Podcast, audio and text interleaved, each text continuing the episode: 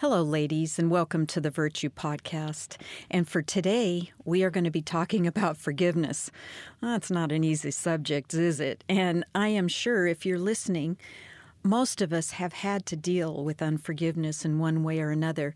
And I also know there are those that are deeply hurt and struggling with forgetting someone or some instance that happened in their lives. Or you're having difficulty forgiving yourself. Or you want forgiveness from someone, or you just want to learn more about it. So let's talk about it. Let's look into it today. You know, forgiveness sounds like such a wonderful idea, and it is because we were all forgiven. But it sure doesn't seem like a wonderful idea when we are told to forgive. And it can be so hard because the pains are real, the resentment's real, and the thing that has happened to us, it's real. Now, as I was studying for this podcast, the verse that kept coming back into my mind was interesting. It was Romans 8:28. Now, don't run away. Just continue to listen to me. And we know that all things work together for good to those who love God and are called according to his purpose. In the Living Translation, it says this, and we know that all that happens to us is working for our good if we love God and are fitting into his plans. And, you know, I remember sitting there and thinking and praying and telling the Lord, I don't think that's a good verse, Lord. It's a great verse. I believe it. But for forgiveness, I'm just not sure. People are hurting and they can see no good whatsoever in anything that has happened to them. Lord, I just don't know. So I would put it on the shelf and then I would bring it back. And I would look at it again, and I would read more. And I started dissecting a few of the words in this verse. Now, all things means just that, all things. Not a few things, not a couple of things work together for good. All things work together. And again, how can that possibly be? Well, ladies, I've walked with the Lord a long time, and I believe his word.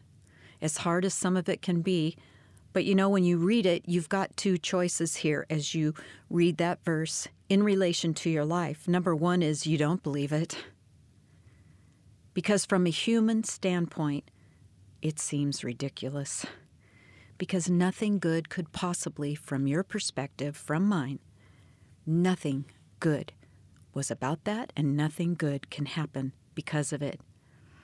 And choice number two is we believe it, even when we don't understand it, even when we don't see it, because God said it. And ladies, his word is sure. We can believe that he can take the broken, messed up pieces of our lives and somehow use them for good. You know, I've walked with the Lord a long time, and I have found the more you know him, the more you study, the more you learn to trust him. And he would tell us, he would tell you today, no matter what comes into your life, somehow he will work it to good. Now listen, I didn't say that what happened to you was good. God hates what has happened to you as well. God didn't cause your pain, but listen to me, he'll use it. Johnny Erickson Tada, we all know her as she was paralyzed in a diving accident when she was very young. And she lives every day in pain. For over 50 years, she's been wheelchair bound. She said this, and I just love it. God will permit what he hates in order to accomplish what he loves. I'm going to read that again. God will permit what he hates in order to accomplish what he loves. Wow, that's powerful. She was seeing it, what, from God's perspective.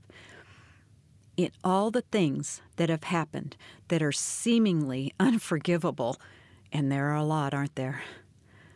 God says, give them to me. I'm going to work them out for good. Oh, ladies, do you trust that? Now, here's something we have to look at.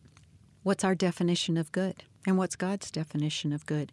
You know, in my perspective of what is good, it's a calm life, that there's been resolutions, there's been reuniting of parted things. It means there's a calm and peaceful life. That's good, and I like that. But that's not always God's view of what is good. God looks at him from an eternal perspective, and he says, I want to conform you into my image. I want to take that pain and use it for you to draw closer to me, you to search the scriptures, you to learn of me and be conformed into my image, as it says in Romans 8:29. You know, we may not see all the good. We might not. In Proverbs it says, God has made everything beautiful in its time. It's all His timing. Oh, we need to have God's perspective on what is good. And I need to pray that, because so many times I have said, God, I don't see this. I don't see how you're going to work in this situation. But then I have to pray, Lord, I need your perspective. I need to see things the way you see them. And it's so much different than how I would handle things. Lord, I need it. I can't trust my own perspective. I can't forgive, not on my own. I can't do it. Nothing good can possibly come out of this. And Jesus says, give it to me. Now, Joseph, he's such a beautiful example of forgiveness, isn't he? There's so much written on him because he's this godly example. He was betrayed by his brothers who were plotting to kill him, and yet God intervened there because he had a purpose for Joseph's life. He was sold as a slave, taken to Egypt as a boy, and he ends up thrown in jail for what? Choosing good over sinning. He was probably in jail around 7 years. He was forgotten about. No one remembered him. Yet, he was the model prisoner. Interesting. And it tells us here, now listen to this because I think it's key to the story.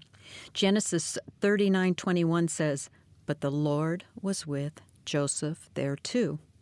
And he granted Joseph favor with the chief jailer." Even in that crummy, dirty, lonely prison. And remember, Joseph was a victim. He didn't ask for any of this. He was betrayed by his family, by those he loved. You know, how angry Joseph could have been with God for allowing him to be in such a situation. He could have carried around unforgiveness about his family, thoughts of revenge. He probably could have had anger issues. But somewhere in that 7 years, sitting in that dark, lonely prison, Joseph recognized that God was with him in his suffering, in his grieving the loss of his family, and that God's loving hand was on him. All things work together. Now, interestingly, the word together in the Greek is synergia, from where we get our word synergy. Now listen to the definition of the word synergy, because I just love it. It says multiple or different separate things working together to accomplish what none of them could do by themselves. Isn't that an interesting thing, an interesting definition of together? Multiple or different separate things working together to accomplish what none of them could do by themselves. You give God your pain, you give Him your hurt, and by obedience you choose to forgive. We do have a choice there, but we give it to God. And weirdly, He works it all together supernaturally, in sometimes the most natural ways, but He takes all the elements of your life that don't make sense, that are crazy, and somehow He says, I'm going to work them out for good. How important is forgiveness to Jesus? Well, very important. You know, even in the simplest thing like the Lord's Prayer, Matthew 6:9, that He knew, that Jesus knew for centuries upon centuries, we would all sometimes every day pray this prayer or a model of this prayer. But what did He tuck in there? Forgive us our sins as we forgive the sins of others. And He goes on to say in verse 14, if you forgive those who sin against you, your heavenly Father will forgive you. Those are strong words, but they're important words that He wanted us to remember every single day. Because you see, holding on to unforgiveness, it keeps you the prisoner. And God tells you, I want to release you from the pain of the past. I want to make you whole. Can you trust me with all of the mess, the anger, the bitterness, the unforgiveness? Can you take God at His word when He says that? because you are a prisoner and you want to be set free. Unforgiveness holds you. You think you are controlling over that one person, but you're not. You're being controlled by your emotions. Psalms 119:44 and 45 says this, I will keep on obeying your instructions forever and ever. I will walk in freedom.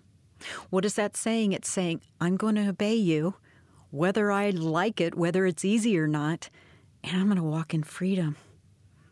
The Lord wants to release you from the pain of the past.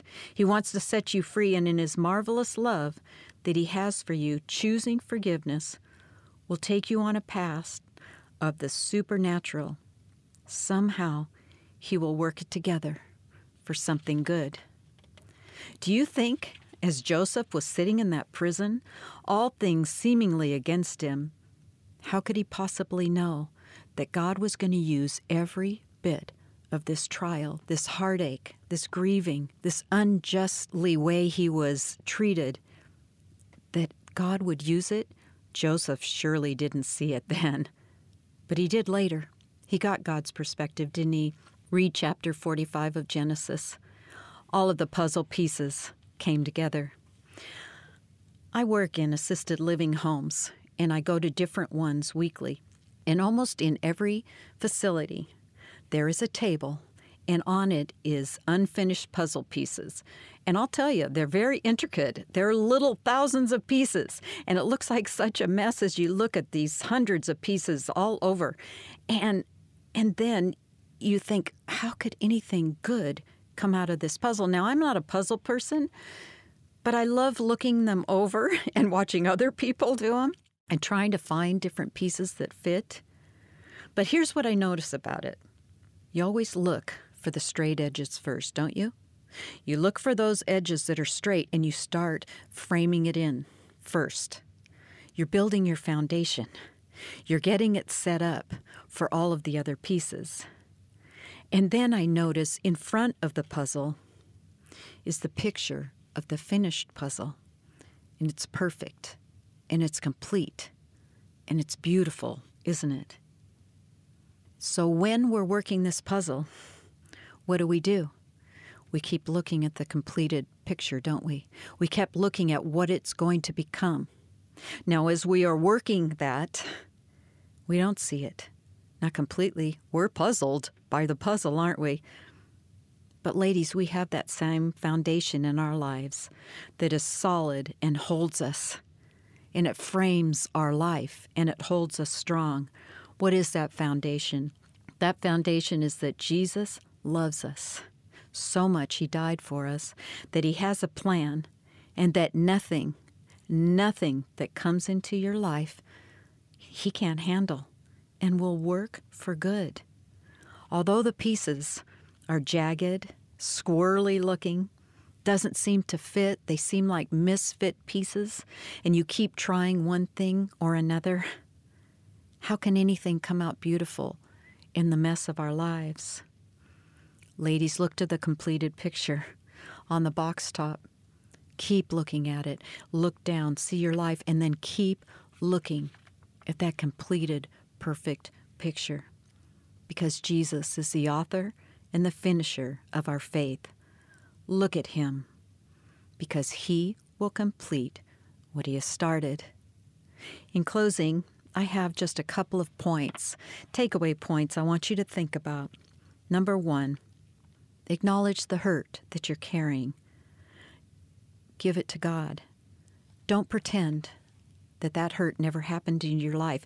It takes so much energy and anxiety and depression when you are trying to pretend your pain didn't happen. God says, give it to me. In Psalms 55:22, it says, cast your cares upon me, and He will sustain you. Interesting, the word for sustain here means forever, everlasting, evermore, eternity, unending future. What He is saying is, I'm going to sustain you forever. There is never a time that I'm not holding you in my hands. Point number two, surrender your right to punish. Now, this is big because when someone hurts you, you still want to be in control of it. And you still think, I'll never talk to them again. I will never see them again. Or I will continually remind them of the hurt. I will bring it up in every argument. I will be aloof. I will be mean. No. Surrender your right. That's not your right to hold that and to punish that person. You give that to the Lord because He is the one that works all of that out. And again, it will change you by surrendering that to the Lord. And the third one, and this one's a little hard, I know, because they don't deserve it for sure, and yet either do we. Pray for that person. As hard as that can be. And sometimes in the beginning, baby steps, it's just a few words, Lord bless them, amen. But as you begin to pray and pray, it's going to change you. You may not see that person change. You may not. But every time you pray, God is doing something. And most likely, He's working in your life, softening up those edges in you, melting away your right to be right, melting away and healing you. There is healing when you pray for someone else, and we all need healing. So right now, in the close, I'd like to pray for you, because I know as you're listening, there's some that are just really hurt. And I know thinking, what good can come out of my situation? Ladies, it just takes a mustard seed of faith to believe that God can work that out in your lives. Lord Jesus, I just pray right now for those that are listening.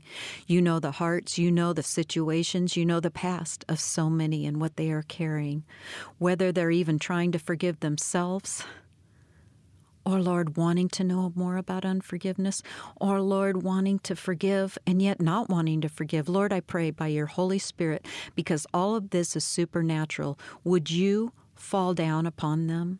Holy Spirit, would you permeate every heart and every mind and give them the ability, because you don't ask us to do something that you don't give us the power to do. You ask us to obey you, and then you give us the Holy Spirit to enable us to do it. And I do pray for every hurting heart here. Lord, you are truly that balm that heals, and I pray that you would begin touching and softening and whispering in their ear how much they are loved and how much you want to set them free. So, Father, at the hearing of this message, I pray lives would be changed. I pray pasts would be faded away, and a newness of life walking in you would be just the most amazing beginning of a new day. So I thank you, Lord, for your word. I thank you for your love for these women. And I thank you for how you are going to do exceedingly abundantly above anything we could ask or think. And we ask this in Jesus' name. Amen.